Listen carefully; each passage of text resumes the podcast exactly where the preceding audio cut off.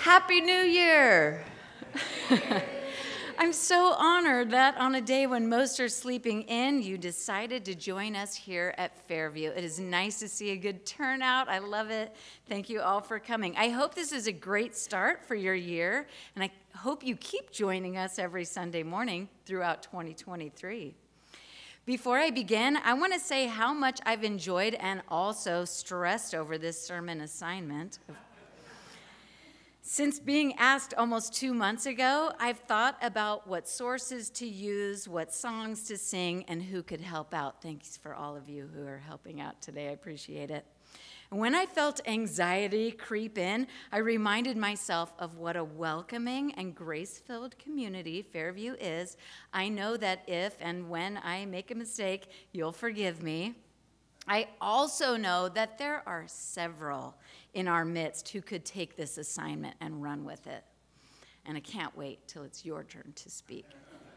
And, you, and I think I feel like Britt's got one in her. It's it's gonna come soon, yeah. Okay. How did it get so late so soon? It's night before it's afternoon. December is here before it's June. My goodness, how the time has flown. How did it get so late so soon? Poem by Dr. Seuss, one of my favorites. Um, why are we always surprised by how fast time goes by? I received several Christmas cards this year with pictures of children who used to be tiny and are now all grown up, some with babies of their own. And I caught myself wondering, how could they be that old already? It sure seems like time flies, but really, it's going at 60 minutes per hour. For all of us, never faster or slower. I used to love teaching Sunday school with Frenesy. She would always repeat the mantra, We have all the time we need.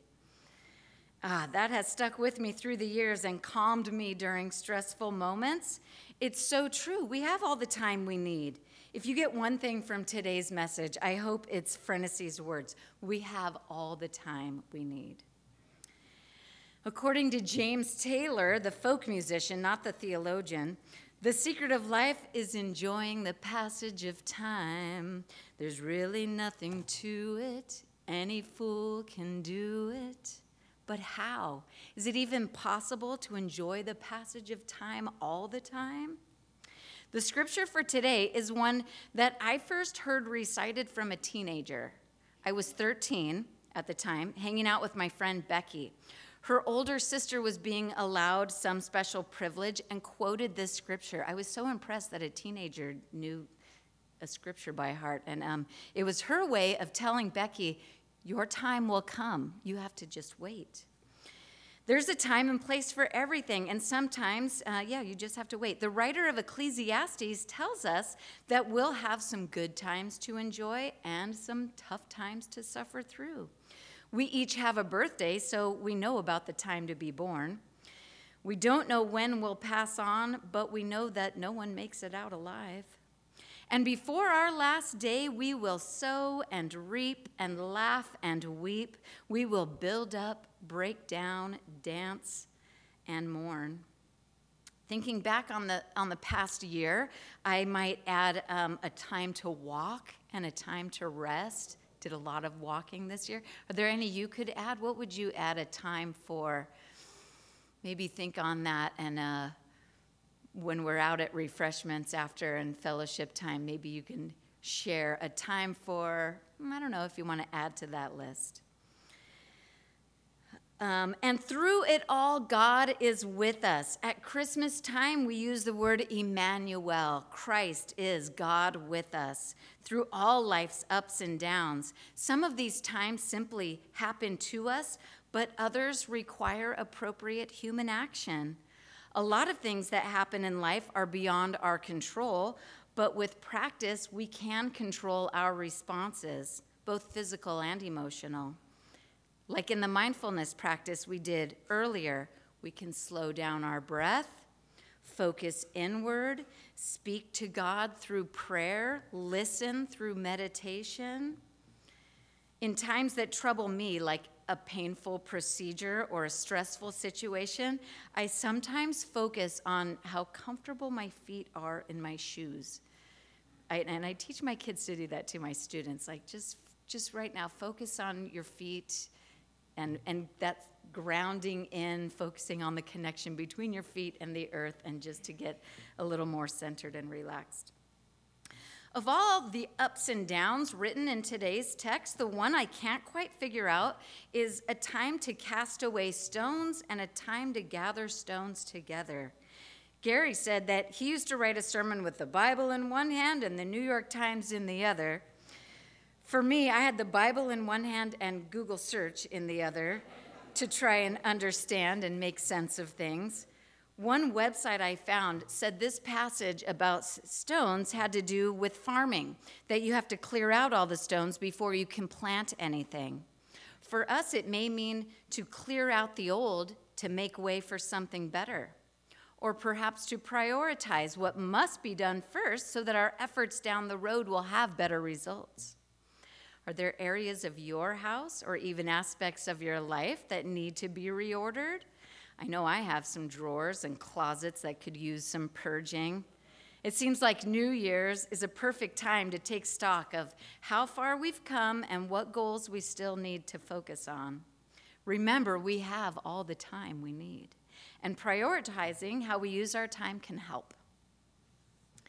Dr. Seuss's poem shows how fast time goes by, but we've also experienced time slowing down like when you're looking forward to something, like Becky looking forward to being able to go to that dance, like her big sister. Remember when you were waiting to turn 16 so you could drive? For me, those were long, slow months of anticipation. How about when you have a party or a trip planned, you're counting down to it? Or waiting for an avocado to ripen. By the way, I brought you some avocados by the tree, from my tree. They're back there. Um, I picked them this morning, and, and waiting for them to ripen is really going to slow down time because it takes weeks. I don't know if it helps to put them in a brown bag or not. But it doesn't even have to be something great that we're looking forward to. How about waiting for a receptionist to call your name, like in a doctor's office or some other appointment? Waiting and anticipating can make time feel slower. It's still 60 minutes per hour, by the way. Which is why Advent is such a wonderful time. We slow down. Instead of jumping right into a celebration, we spend weeks thinking about what it means to celebrate Christmas and to welcome Emmanuel. While we can't control time, we do have a lot of control over what we focus on. One of my favorite scriptures is Philippians 4, verse 8. In the translation called The Message, it goes like this. Summing it all up, my friends, I'd say you'll do best by filling your minds and meditating on things true, noble, reputable, authentic, compelling, gracious, the best, not the worst, the beautiful, not the ugly things to praise, not things to curse. This letter of Paul speaks to me in a profound way. It acknowledges that some things are the worst and some things are ugly, but we have the power of focus. We decide what to fill our minds with and what to meditate on. We can pay close attention to what is beautiful and praiseworthy. It is up to us to decide what occupies our hearts and minds. We have the power and the responsibility to focus on what is true, noble, and gracious. Focus on the good, not just the good, but the best. Think about what is best in your life. Take stock of your blessings and be grateful. Yes, there are going to be tough times in this coming year, but don't let the tough times take all of your attention. Acknowledge your feelings and focus on what you can do to make matters beautiful. Say a prayer of thanksgiving as often as you can. My wish for you in 2023 is that the time goes slow while you're with your loved ones and that the tough times don't last. If you have a challenge focusing on the good, ask for God's help. That in and of itself will bring the good to you, even the best. Can I get an amen? amen. Thank you. Okay, um, I don't have a New Year's resolution except that I want to finally sing a duet with my good friend Tracy Briery. We've talked about it for years, and so we're going to um, do that for you right now.